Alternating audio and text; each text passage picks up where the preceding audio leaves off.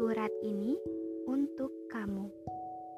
Kamu yang berjuang mati-matian beberapa bulan ini, kamu yang merasa tidak dianggap, kamu yang banyak masalah, kamu yang tidak tahu sampai kapan harus bertahan, kamu yang selalu menyalahkan diri sendiri saat semuanya salah. Iya, kamu, kamu hebat, kamu kuat, kamu punya banyak potensi yang bisa dikerjakan. Kamu membuat dunia ini sedikit lebih berwarna.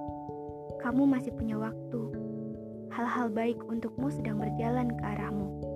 Tolong tunggu sebentar. Sebentar lagi kok, kamu bisa.